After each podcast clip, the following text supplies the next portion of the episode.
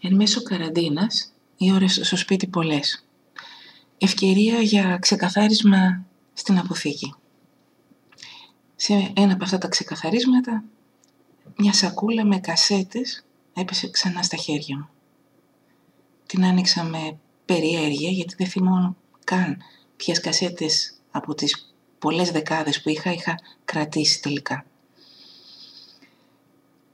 Άνοιξα τη σακούλα και βρήκα αναμνήσεις φυσικά από ηχογραφήσεις εφηβικές με φίλες σε σπίτια, δεκάδες κασέτες, δεκάδες ώρες πειραματισμού, ηχογραφήσεων, τραγουδιού με τη Μαρία, με την Ιωάννα, με την Ελένη. Όμορφα, όμορφα χρόνια. Άλλες εδώ στα Χανιά και άλλες στην Αθήνα αργότερα. Μέσα σε αυτή τη σακούλα ήταν και η πρώτη κασέτα που αγόρασα από δισκοπολείο σφραγισμένη. Είχα, είχα πάει στο μοναδικό δισκοπολείο τότε της πόλης, των Χανίων, και είχα ζητήσει πρώτα το δίσκο σε βινίλιο, τα ζεστά ποτά συγκεκριμένα των αδελφών Κατσιμίχα. Μ' είχαν γοητεύσει που τους άκουγα στο ραδιόφωνο και, και ήθελα να κάνω δικό μου αυτό τον ήχο, αυτή, αυτή τη μουσική δική μου. Στο βινίλιο βέβαια ο δίσκος ήταν πάντα πολύ ακριβότερος από την κασέτα, οπότε τελικά κατέληξα στην κασέτα. Ασφαλής επιλογή και πολύ φθηνότερη. Το δίσκο, περί το να πω την κασέτα, συγγνώμη, την έλειωσα. Την έπαιζα και την ξανάπαιζα και την ξανάπαιζα. Υπέροχη. Αργότερα αγόρασα και τις άλλες, αλλά δεν τις βρήκα στη συγκεκριμένη σακούλα.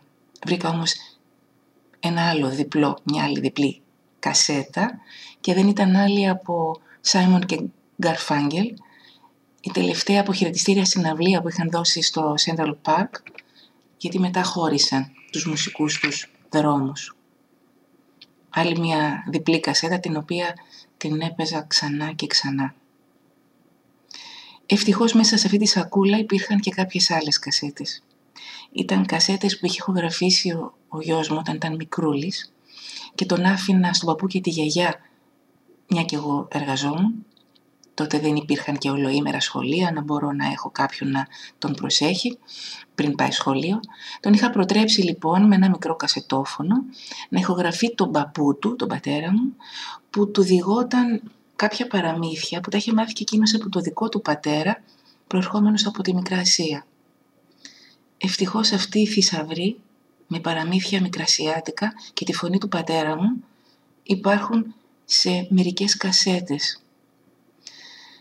Αυτό για μένα είναι ιερό και θέλω να πιστεύω ότι θα καταφέρω να τις ε, μεταγράψω σε ψηφιακή μορφή, να μην χαθεί ούτε η φωνή του πατέρα μου, αλλά ούτε και αυτά τα πολύ όμορφα παραμύθια.